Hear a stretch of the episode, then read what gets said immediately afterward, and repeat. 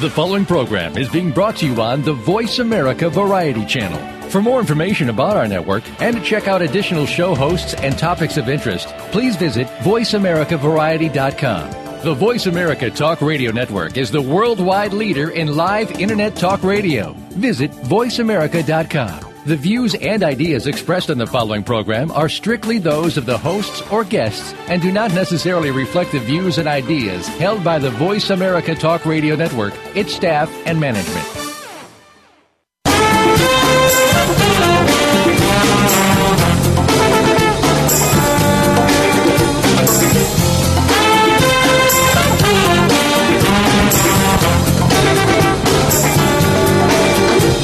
Archaeology is often viewed as a fascinating, eclectic, yet ultimately quaint pursuit. This program explores archaeology from the perspective of professionals who demonstrate that in the 21st century, archaeology and its subdisciplines may hold the key not only to our past, but to our present and future. Welcome to Indiana Jones Myth, Reality, and 21st Century Archaeology with your host, Dr. Joseph Schuldenrein. Spend the next hour exploring where we came from and where we're headed with a leading researcher and practitioner in the field. Now, here is Dr. Schuldenrein.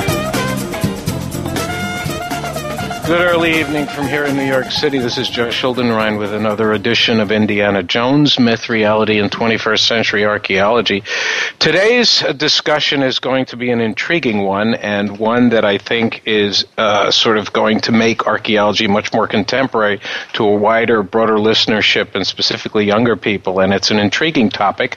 And the topic is punk archaeology questioning academic traditions. My guest for the program is Dr. William Caraher, who is an associate professor in the Department of History and a founding member of the Working Group in Digital and New Media at the University of North Dakota. Since 2012, uh, Bill has applied uh, methods. Uh, he has developed during excavations in the Mediterranean area to begin to document the life and material culture in the man camps of the Bakken oil patch in western North Dakota. In 2014, his, his interest in the archaeology of late capitalism extended to his work on the famous Atari burial excavation in the Alamogordo, New Mexico, in Alamogordo, New Mexico, with a team of punk archaeologists and filmmakers.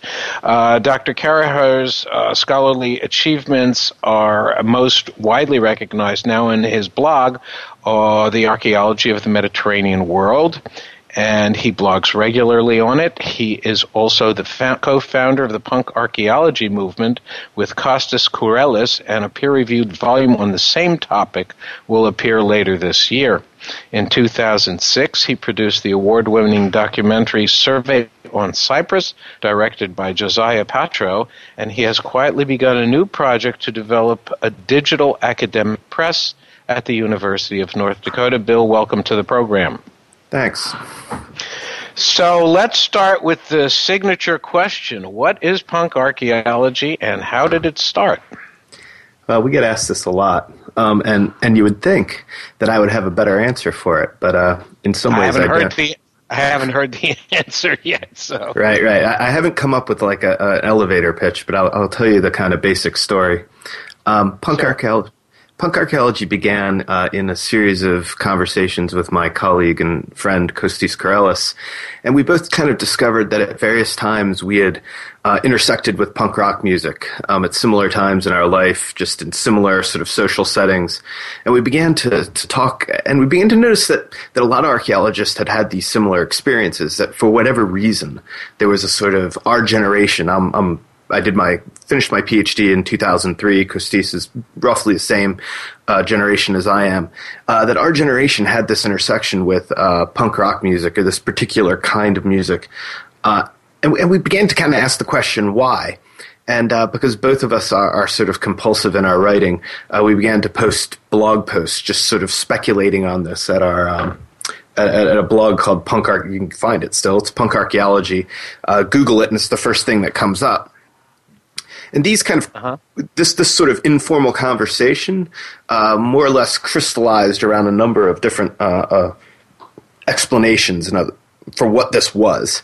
Uh, I think the first thing is that that it came from um, two people who were uh, active in Mediterranean archaeology, particularly in Greece, and I think we both sort of chafed under the tradition, uh, the traditional approaches, and, and sort of the traditional um, social attitudes that surrounded uh, Greek archaeology. I mean, Greek archaeology is still uh, even in even in this late date, uh, sort of venerated, you know, around the world as as when when people think of archaeology, they may think of Indiana Jones and the Egyptian desert or whatever wherever he was, uh, but they're just as likely to think of uh, uh, the Parthenon. They're just as likely to think of um, uh, Greek pots and vessels at the Metropolitan Museum and these kind of things, right? Uh, but it, it, it has uh, retained a lot of its uh, mid to early 20th century affectations. Uh, and I think that that um, me and Kostis uh, probably being somewhat outsiders to a lot of these affectations. Uh, him being a, first generation, uh, he being an immigrant Greek American, and me being a uh, uh, um, someone who went to a, a, a, university in the Midwest. I went to Ohio State. We felt we were kind of outsiders to some of these these affectations, and, and, and punk rock music was a way to kind of speak uh, to this kind of social divide or, or these uh, critique maybe uh, some of these these um, traditions. Uh, we also found it as a way to do some, some as a way to summarize uh, our own field methods in some in some capacities. Archaeologists are known for being uh, uh, do-it-yourself DIY. You know, archaeologists, even the most well-prepared archaeologist, has to cobble something together, whether it's intellectually, whether it's uh, mechanically, whether it's changing your methods on the fly, your procedures, your field procedures on the fly. Um, that there is this kind of uh, atmosphere of spontaneity and, and, sort of yeah, this atmosphere of spontaneity that archaeologists have to sort of accommodate. Uh, that's very much like the spontaneity that, that is characteristic of, of certainly the first generation of punk rock recordings, uh, live shows, uh, that kind of reality. And we thought, well, it makes sense that we are drawn to a music that, that imitates so closely what it is we do in the field in some ways.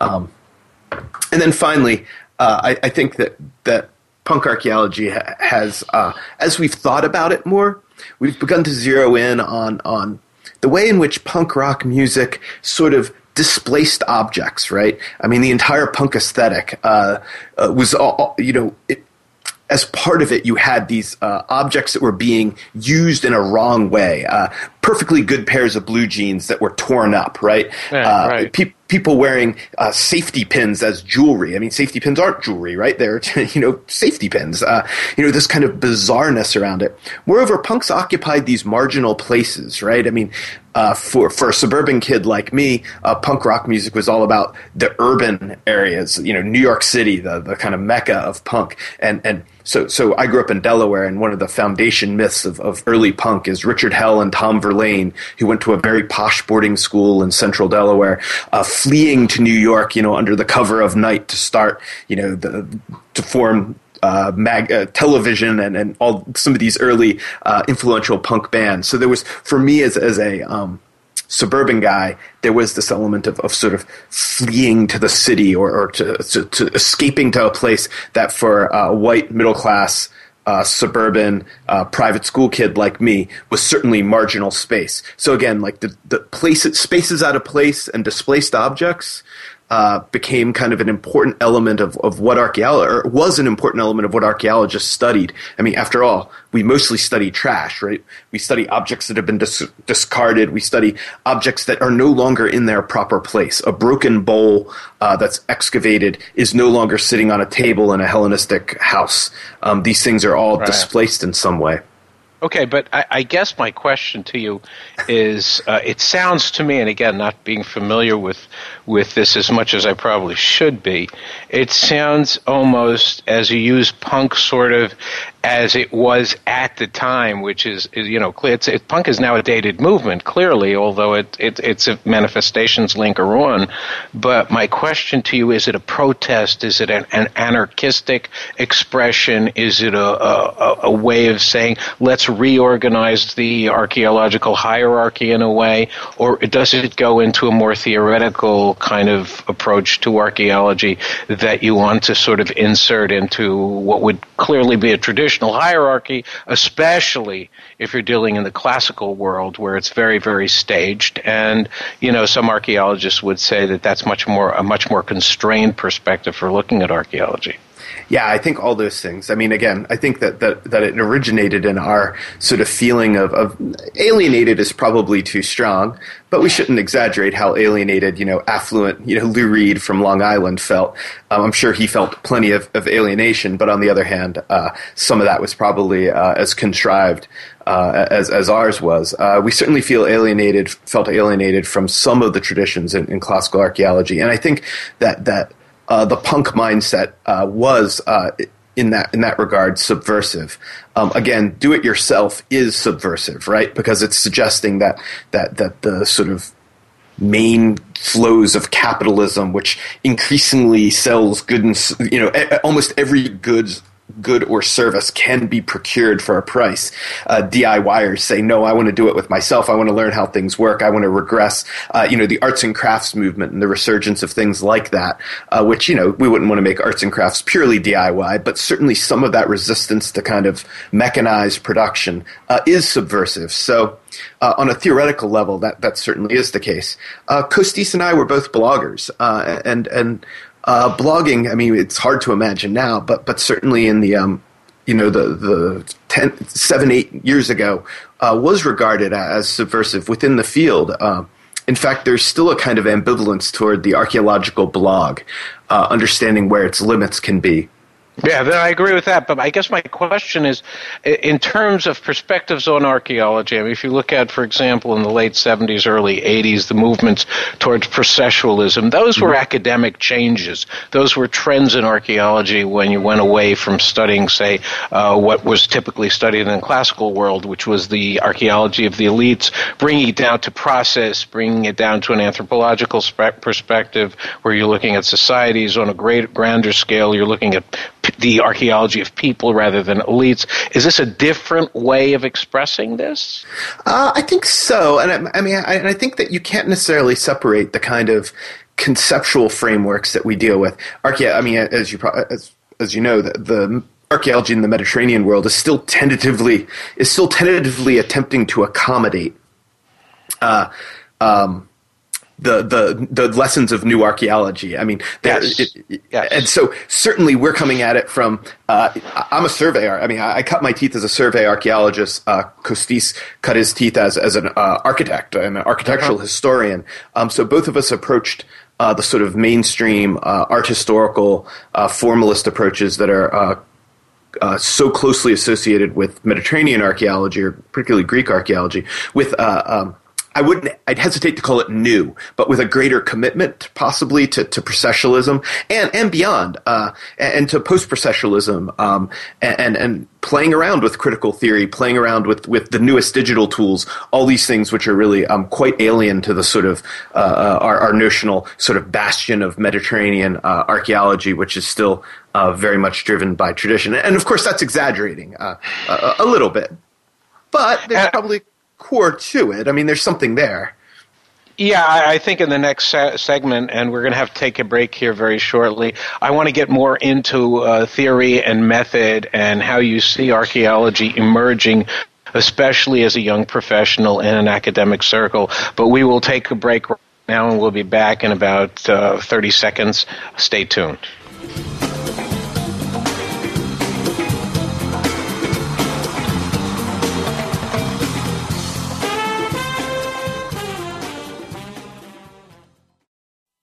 News, opinion, Your voice counts. Call toll free 1 866 472 5787. 1 866 472 5787. VoiceAmerica.com.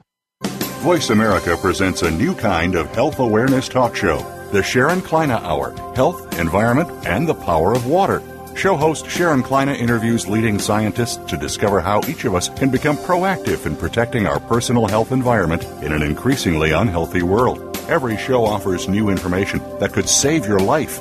The Sharon Kleyne Hour is health from an environmental perspective, your ultimate source for a personal environmental lifestyle. Listen Mondays at 10 a.m. Pacific Time on the Voice America Variety Channel and Wednesdays at 12 noon Pacific Time on the Voice America Health and Wellness Channel. Get the news on our shows and other happenings by following us on Twitter. Find us at VoiceAmericaTRN or twitter.com forward slash VoiceAmericaTRN. Streaming live, the leader in Internet Talk Radio, VoiceAmerica.com.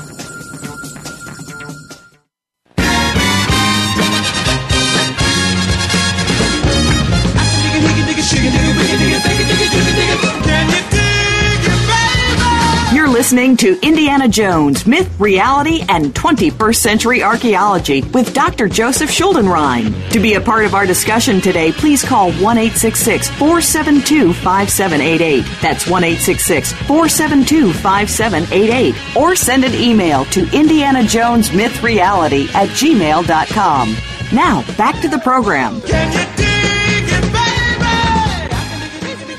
We are discussing punk archaeology, an emerging tradition, I guess, or an emerging approach, if you will.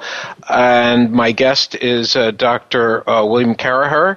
And Bill, let me uh, let me ask you this in a very pointed way. I think you had mentioned uh, over the course of the first segment, and certainly during the break, we talked about this on method. And method in archaeology, I think, is becoming a much more significant component of the archaeological dialogue over uh, both academic and cultural resources circles. And the reason for that, I think, is that uh, doing archaeology in this day and age requires high tech, requires a sophistication of method, and uh, for lack of a better term, I would say that theory in some ways is receding a little bit, and I want to get your fix from the punk perspective, if you will, on how this plays out and what your views are on that. Yeah, I mean, I, I, sort of agree with you. I mean, I agree with your, your big picture assessment. I think technology has really driven a, a sort of reevaluation of, of method. And, and while I, I, hesitate to speak for all who might call themselves punk archaeologists, I certainly think that um, at, at, least there is uh, among uh, a strain of us a sort of growing skepticism toward the expansion of, of, of technology, for example, uh, in field methods. Um, while uh, I'm a GIS guy, uh, I'm, uh, I'm, I'm pretty comfortable uh, doing you know lots of high tech things. I've been working recently on doing structure from motion photography, uh, structure from motion models, 3D models using photography. Uh, I go to digital archaeology uh, caucuses and, and, and, conferences and meetups and things like that. But uh, my voice has tended to be one of caution that says, you know, what what do these technologies that we do uh, that we use in the field bring to the uh, um, bring to the process. In other words, um, what are these things? Uh, the tools we're using. How are the tools we're using shape the conversations that we're having? Uh, one of the great aspects of punk music is that uh, relatively traditional musical instruments were being used in all sorts of bizarre, horrendous ways. Uh, again, you need only listen to the uh, first uh, Velvet Underground album to to understand what wonderful noise a guitar turned around and played directly into an amplifier can make.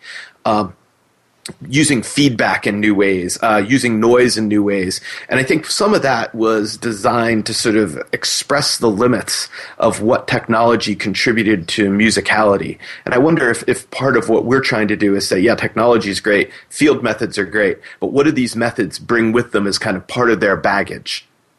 In yeah, but words, I mean, aren't you turning it sort of on its head in a sense? Are you going back and sort of being reactive and saying, let's go back to the old ways? Or, or how are you looking at it that? Not necessarily, but I think we have to say, uh, let's be aware of what the new ways, uh, what we lose by doing things the new ways.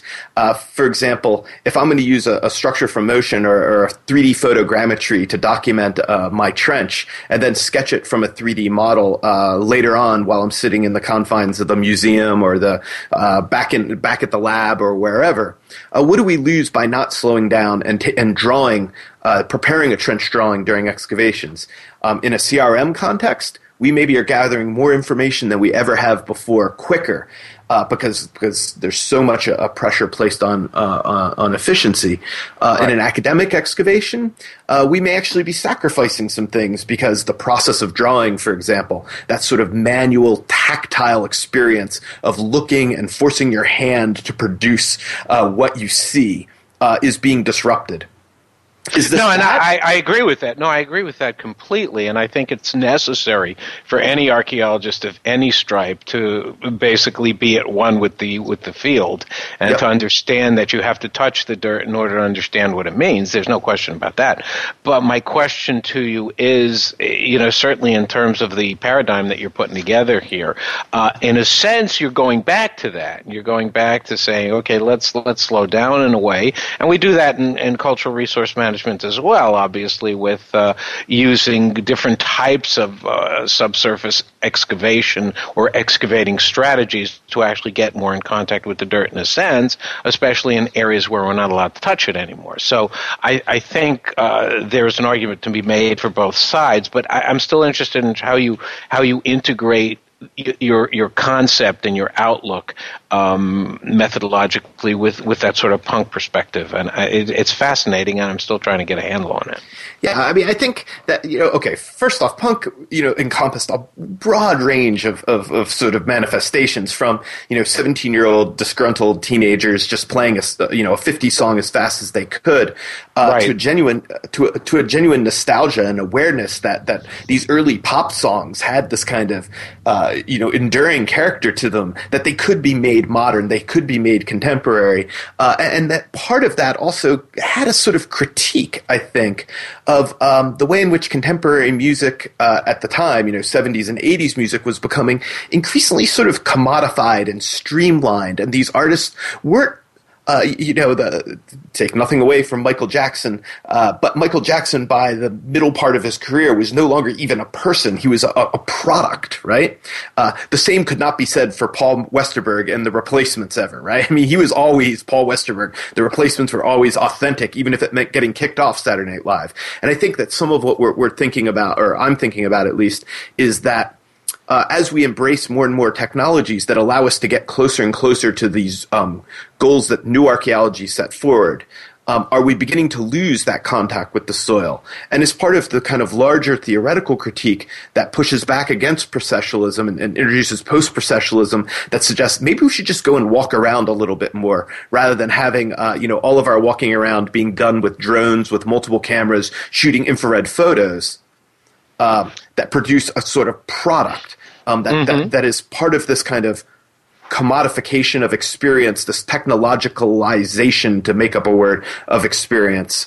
Uh, whereas whereas punk rock music, um, at the same time, you're having you know bands like Boston. I've been listening to a lot of Boston lately. I don't know what's wrong with me, which was a completely commodified product. The mm-hmm. MC5 were not uh, the MC5 had a kind of authenticity. They had a kind of rawness to it. They had a kind of experiential character that um, I'm sure you could achieve at a Boston live show, but certainly listening to their great 1976 album, you are not encountering. Um, this is something that is uh, a very commodified product. So, so to kind of get just wrap back around and maybe make it a little more clear, I think that that um, our, our, our, our interest in method is capturing that a little bit more of that authenticity, that spontaneity, that, that sort of um, thing that occurs when you're in the, uh, when, when you are face to face with the artifact, with the landscape, with the strata, with the soil, as opposed to using technology to mediate, in which case you never become in the most exaggerated sense, face to face with the music. You're always face to face with a simulacrum of the music. You're face to face with this technological mediation. So, how does that translate into what you're doing in the field, how you're collecting your data?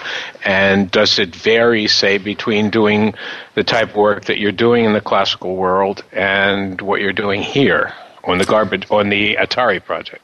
Uh, the Atari project is kind of a weird side thing, but but to, to, so that doesn't actually fit into a lot of that. It does to some extent, uh, but okay. I think like one of the things that's really simple is is uh, I think it's it's it's kind of pushing me to slow down, right? To take a little more time to walk around, to uh, you know keep my my head to the ground, but also to do a lot more thinking in the field, uh, working out in the Bakken man camps. Um, workforce housing in the Bakken oil patch. I've been working out there uh, with a team since 2012.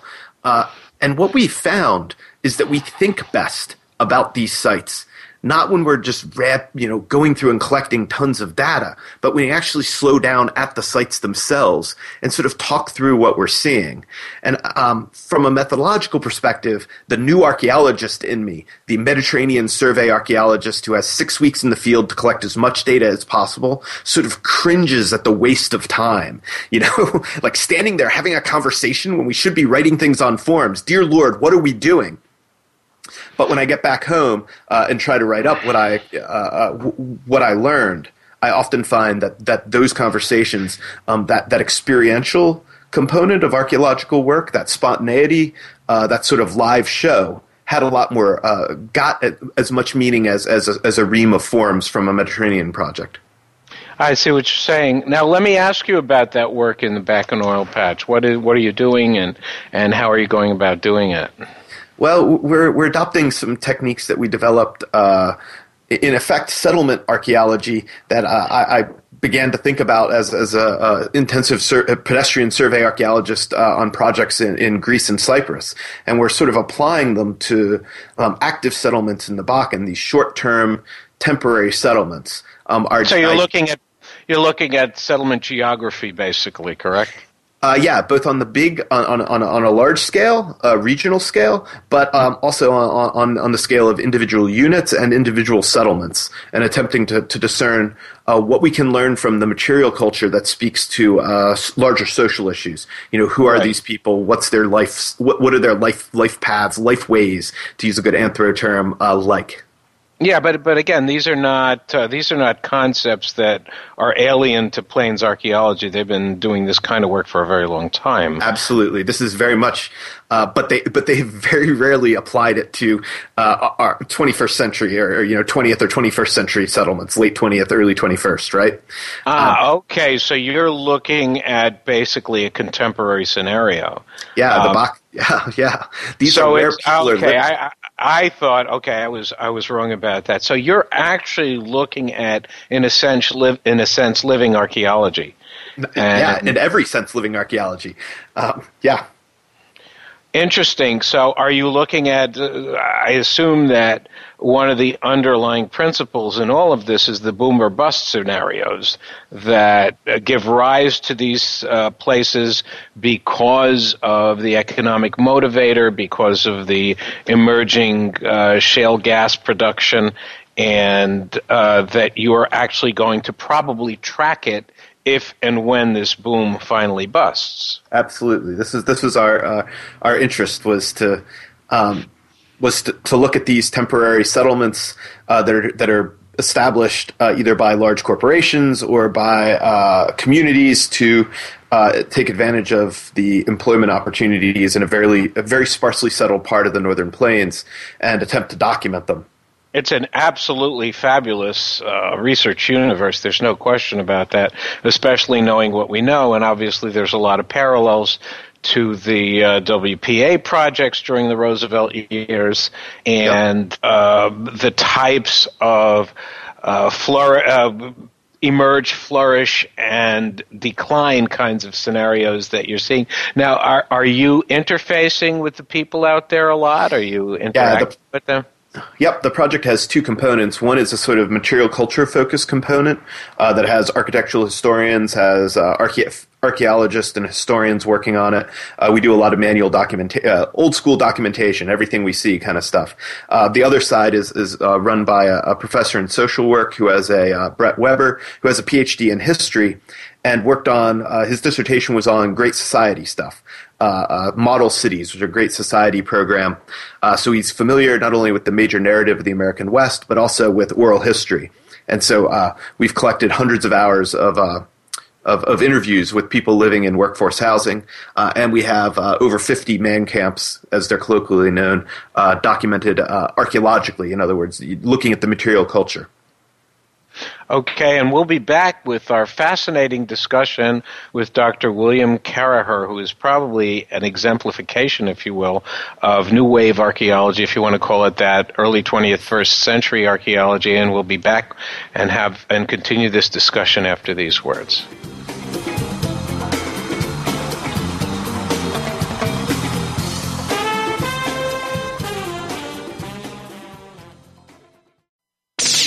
The Internet's number one talk station. Number one talk station. VoiceAmerica.com. Museums are great places to work and wonderful places to visit. But are they essential? How can we improve our museum practice so that museums remain vital and essential players in society? Listen for Museum Life with host Carol Bossert, where each week we'll discuss timely and topical issues of concern to the museum community. Museum Life can be heard live every Friday morning at 10 a.m. Eastern Time, 7 a.m. Pacific Time on the Voice America Variety Channel.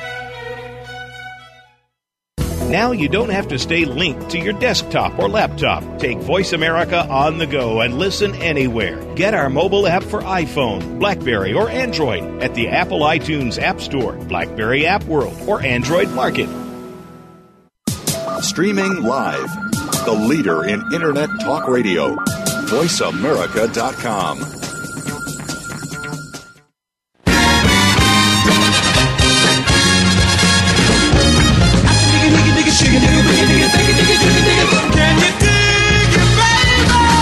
listening to Indiana Jones Myth, Reality, and 21st Century Archaeology with Dr. Joseph Schuldenrein. To be a part of our discussion today, please call 1 472 5788. That's 1 472 5788. Or send an email to Indiana Jones Myth Reality at gmail.com. Now, back to the program. We're discussing punk archaeology today. My guest is uh, Bill Caraher, and he has extended his research range to a variety of very interesting uh, universes and po- topics, in addition to uh, developing essentially a punk oriented perspective on archaeology and questioning, I imagine, and I'm seeing a lot of frameworks under which our profession is practiced.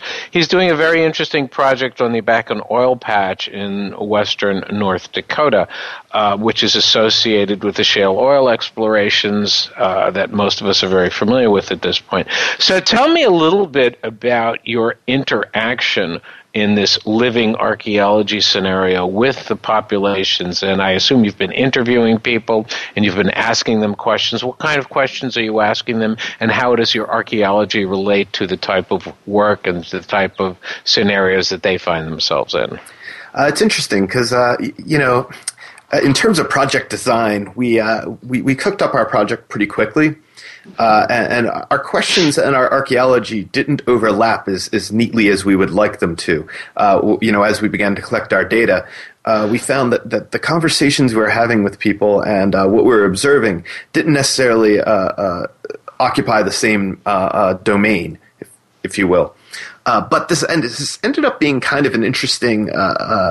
There's there there has been an advantage from this, and that's that we're getting a much broader perspective on what's going on out there. So the questions we tend to ask are are questions about uh, how people are finding uh, life in the camps. How are they finding, uh, or these facilities or these uh, uh, settlements, for lack of a better word?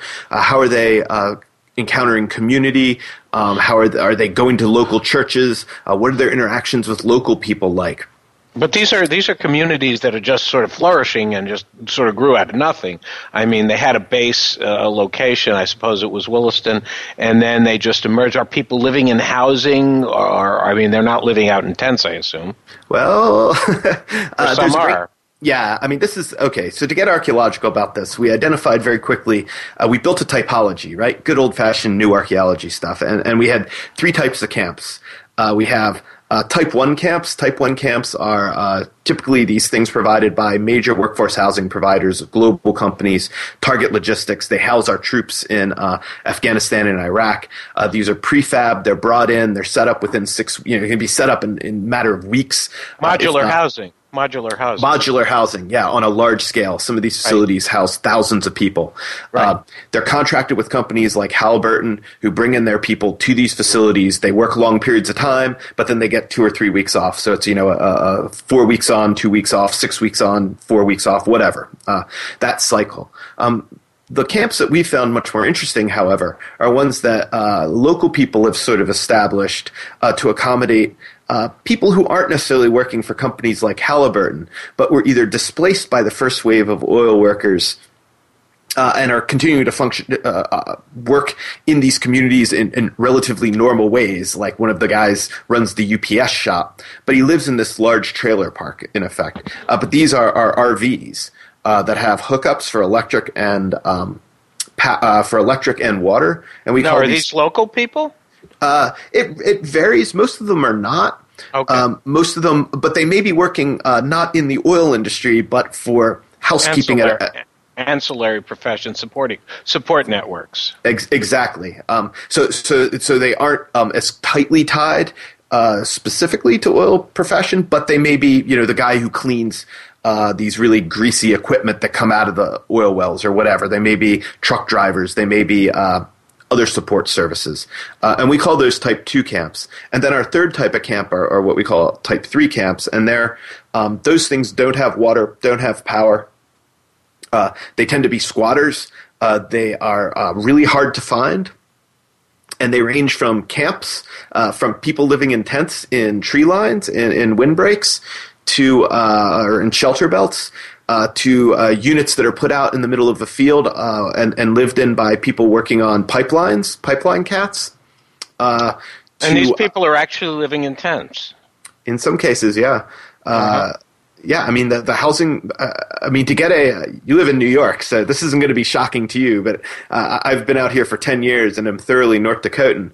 Uh, there are people who are paying uh, eighteen hundred bucks for a, a, a place uh, in a, in a RV park, right? Um, which is shocking. You know, it's in, exorbitant in, for that part of the world. It, it is. Uh, I would argue it's probably exorbitant for almost any part of the world in terms of RV house, you know, parking. I mean, sure. we're dealing with with primo uh, uh, prices here. And so, if you come out and you don't have a job, or you, you come out and, and, when you first arrive, you may not have the opportunity to find a place in one of these RV parks. Although we think the housing crunch is um, is is lessening a little bit. But there are people who live in apartments in, in Williston and pay uh, twenty, I mean, twenty five hundred bucks a month in Williston, North Dakota. Yes, yes. This is crazy. I mean, but of course, the salaries are presumably somewhat commensurate. Absolutely, that, that, but but nevertheless, uh, you know, people who are living on a fixed income or or whatever. I mean, yes, there are all sorts of sure, problems of associated, associated with it. Um, mm. And what what we've been able to do using archaeology out there is uh, we've been able to find places where uh, stories that we're being told and the realities of the patch don't coincide. Uh, one of our favorite stories is uh, is refrigerators. Refrigerators are big appliances. They don't fit in RVs a lot of times. Uh-huh. These people uh, don't have a lot of time off, so they tend to buy food in bulk. Uh, the community, there aren't a lot of big box stores. Uh, if you live in Tioga, you're basically 45 minutes or an hour from the famous Williston Walmart. Um, so you may go and buy your week's worth of two weeks worth of food, put it in your fridge or your freezer, which sits outside of your RV. Mm-hmm. And very and very rarely are these unit uh, are these things locked.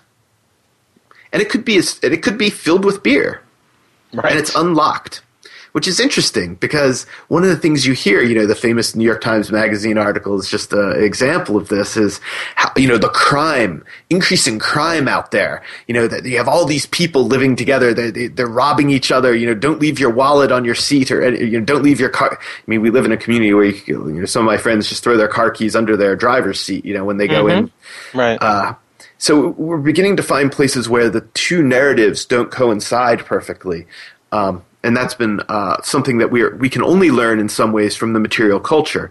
That by observing the material representations, the material analogs to human behavior, we can see ways where the stories that we're hearing, which are so deeply influenced by national media prejudices against working class people, dating back to the 19th century and the Industrial Revolution in some cases, uh, don't necessarily align perfectly. Um, on the other hand, on the other hand, my guess is most of the people who are out there are very happy to be out there. Uh, we've found the whole range of people who are, uh, uh, you know, living in shelter belts. Uh, there, mm-hmm. th- th- we we we, we um, call them the grapes of wrath stories. Really. Um, they're coming from places much worse off, and they're coming out here hoping to find uh, opportunities to work and uh, You know, they, if you don't have a commercial driver's license, if you don't have a CDL, if you can't get into a company, if you, you know, uh, life can be really hard. Um, right. But on the other hand, we have lots of Horatio Alger sounding stories of people who just love it. They're making money, paying off their mortgage in Idaho, uh, you know, paying for their kid in private schools, uh, things like that. So you have the whole range of uh, responses and reactions. Yeah, yeah, very diverse. So, group of stories. So, so a classic question that one would pose to an archaeologist um, and certainly one that would be very relevant for now. If 50 years down the road, when these properties, uh, presumably they'll either survive or they will not, uh, a number of them I suspect will not, you go back there 50 years from now when some of these properties might be eligible for the National Register, what are we going to see? Uh, you know, it's it's funny. One of the ways that this project started was uh, uh, conversations with a, a fellow uh, archaeologist and researcher in the area, Richard Rothaus, and Richard said, you know, I've been looking at mining camps in Idaho, or uh, in Montana rather, and uh, these are 19th century mining camps, and he says they're almost invisible. Uh, you know, y- you find very little left behind, uh, and of course the reasons for this are, are, are that they were very they're occupied for a short period of time. They often were not occupied particularly intensively. Uh, uh, you know, assemblages, archaeological assemblages develop over long periods of time, not you know 17 years or something, and they were occupied by people who were very conscious of, of economy. They took as much with them as they could. Could, um, and they left little. And they left right, little. exactly. And uh, I think that we're going to see a lot of that in, in North Dakota. Um, that I think that, that when some of these um, big workforce housing companies roll out, uh, their design is to be able to roll out and leave almost nothing behind. Um, some broken up PVC pipe, uh, you know, the standard nails, you know, tin cans, maybe a little scatter of things like that. Some of the RV, uh, RV parks, you may get underground tanks that are left behind for septic sure. systems. Of course. Uh, uh, you may get uh, the nails, uh, the, the really inexpensive nails used in making shipping pallets. Um, tons of shipping pallets out there. Shipping pallets are, you know, the are the the Bakken's equivalent to blue tarp uh, in, in, a refugee camp. If if you right. know, um, so we might find things like that. Um, may find some uh, uh, of the insulation that they use to, to place around uh, the units in the wintertime, uh, the extruded polystyrene insulation. But you're going to have to look pretty hard to find that stuff, uh, you know, in a plowed field. Uh, on the other hand, we might find things like leveled areas, right, that that are used, filled with the red scoria um, stone that's ubiquitous all these sites get leveled. And so it may be one of these things that we, we, we find workforce housing sites in a century's time, not from the artifacts left behind, but from the terraforming that took place to create them. Uh, good use for, for, for high resolution LIDAR, right? Um, of course. Yeah. Well organized square plots are going to uh, are to be something. Um, I would assume that one of the analogies you would have here are the uh, California gold rush settlements and some of the Colorado silver mining settlements of the 19th century that would be very analogous to this, as well as obviously the uh, Roosevelt area, C- uh, era CCC camps and those kinds of temporary housing locations. Absolutely. I and I, I, one of my major research projects uh, for the last decade has been in Cyprus. And, you know, we know there are mining camps in effect dating to the Bronze Age in Cyprus. So uh, Cyprus is being, uh, and, and my wife is an Australian uh, from Queensland. And so I'm often uh, looking at, at, Australian analogs to this mining of camps. Course in of Queensland, course. Australia, and Western Australia. So there are a lot of analogs, uh, particularly from the industrial world, right, uh, where where uh, capitalism creates new types of settlement. Absolutely, and preservation conditions in that part of the world are actually very good. Yep, absolutely. Yep. And we will be back with my guest, uh, Dr. William Caraher, after these words. Stay tuned.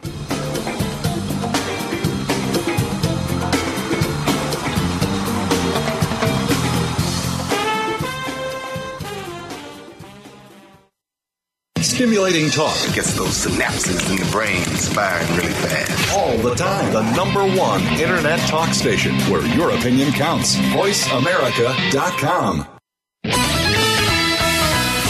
There are over 140 million products manufactured worldwide. It is impossible to know the ingredients in these products, especially those made overseas. Stan Salat Jr., President and CEO of the HSF Mark and the Counterfeit Mark Alliance, is the host of People to People, working together for your safety.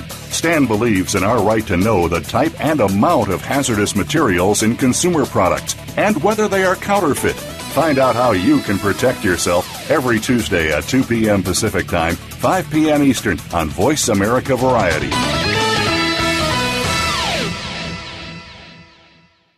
Become our friend on Facebook. Post your thoughts about our shows and network on our timeline. Visit facebook.com forward slash voice America.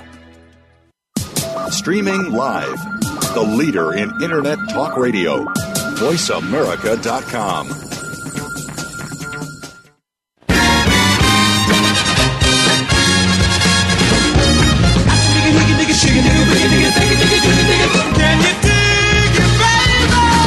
listening to Indiana Jones Myth, Reality, and 21st Century Archaeology with Dr. Joseph Schuldenrein. To be a part of our discussion today, please call 1 472 5788. That's 1 472 5788. Or send an email to Indiana Jones Myth Reality at gmail.com. Now, back to the program.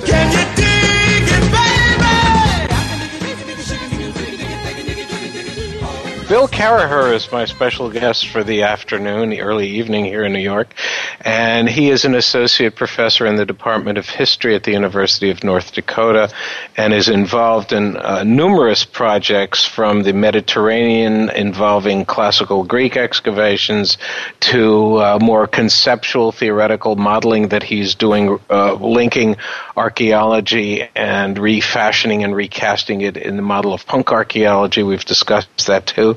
And finally, he's doing a very unique project, sort of reminiscent of what uh, Bill Rathje did uh, in Arizona back in the uh, 80s uh, called the Garbage Project. And Bill is actually undertaking what's called the Atari Burial Excavation in Alamogordo, New Mexico.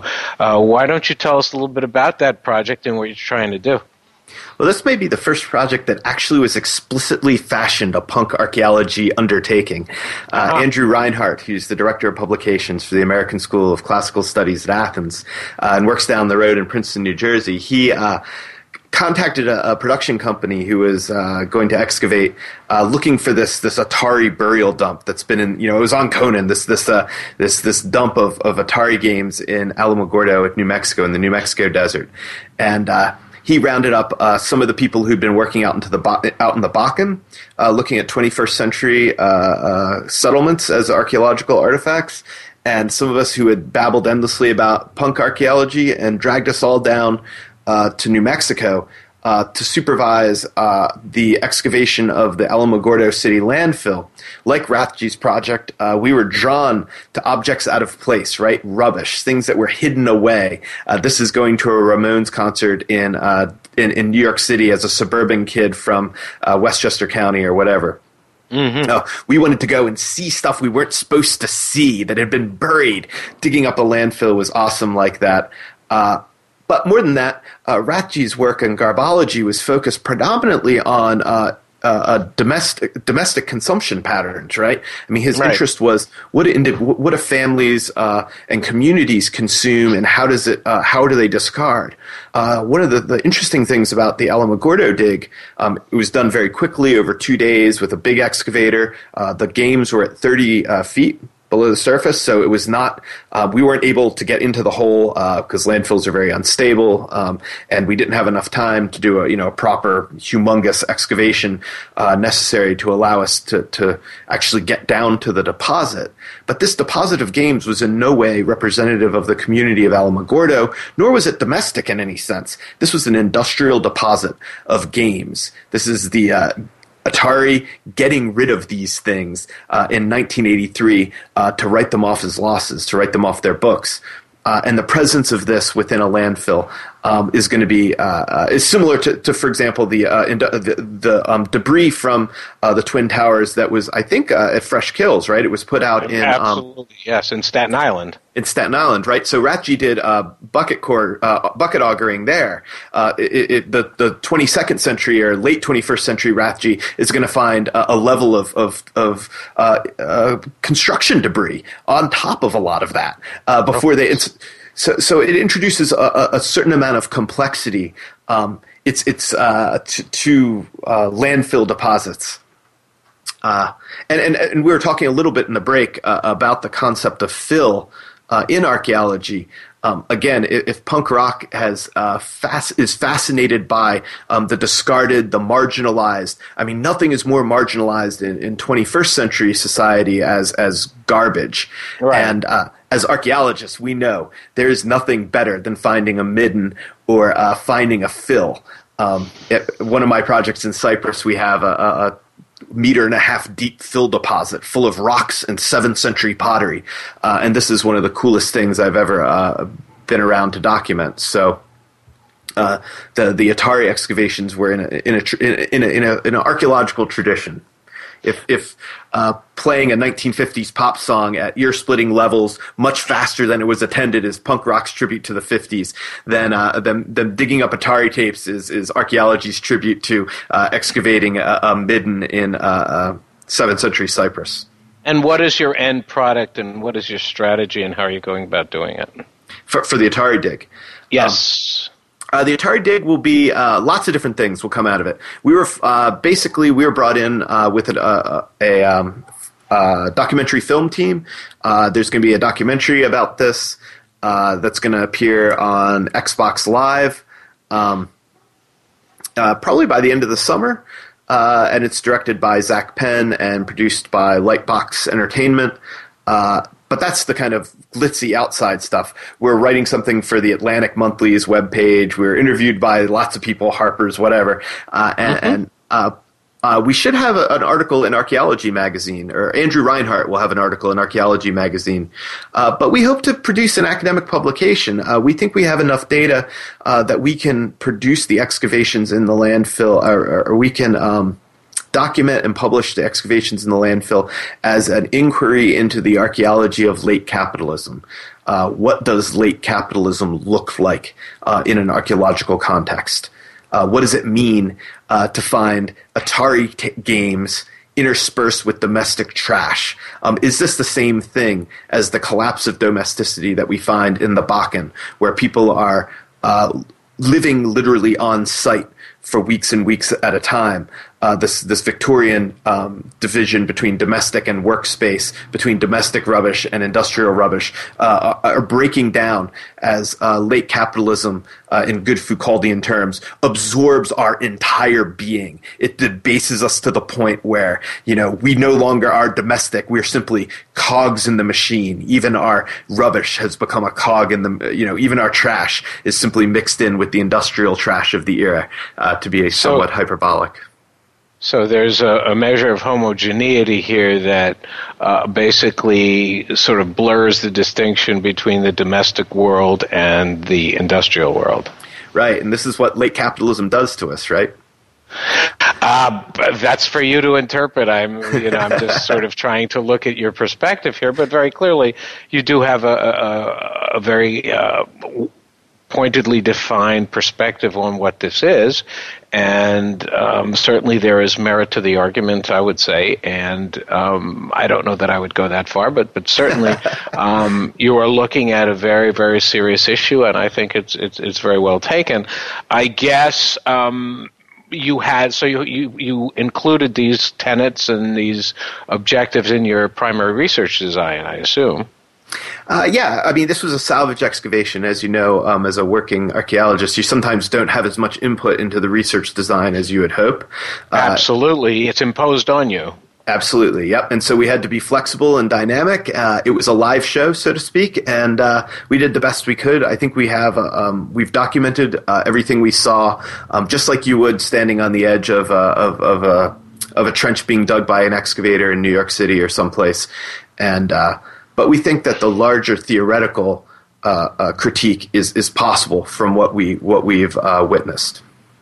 well, documented. there's certainly a, a tremendous amount of information you can gain from that. I guess one of the challenges for archaeologists going forward and doing these types of, of uh, projects, and this is one we've discussed in very many contexts and very many programs prior to that, is um, the possibility that methods have to absolutely be maximized because time is short and and budgets are short, and you have to really optimize your information gain, as it will. So, how are you doing that?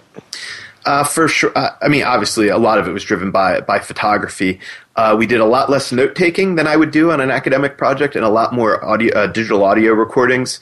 Um, and uh, you know, a lot of it was uh, as much as we would like to have taken hours and hours and hours to draw a scarp. When the you know New Mexico Environmental Department says you can have this landfill open for three days, and two of uh-huh. those days we're, we're extracting, uh, we're digging the hole, and one of those days was backfilling. Um, you know, uh, you do it as fast as you can, as best as you can.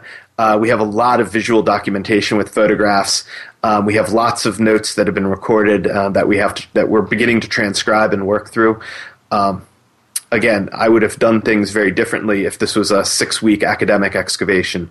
Uh, but again, I think that we collected a kind of core of material um, that that we can um, at least uh, properly document the hole that was put in this landfill. And on that note, I'm afraid we're going to have to bring this program to an end. Very fascinating discussion with uh, one of the pioneers of an absolutely new perspective on archaeology in academia, and I would argue broadly in, in archaeology generally. Uh, Bill, I want to thank you for appearing on the program. And uh, we will see you again next week with another program of Indiana Jones Myth Reality and 21st Century Archaeology. Until then, stay well and good evening. Thanks again for tuning in to Indiana Jones Myth, Reality, and 21st Century Archaeology with Dr. Joseph Schuldenrein. Please join us for another unique journey into the past next Wednesday at 3 p.m. Pacific Time, 6 p.m. Eastern Time on the Voice America Variety Channel. In the meantime, think about the past with an eye towards the future and a better tomorrow.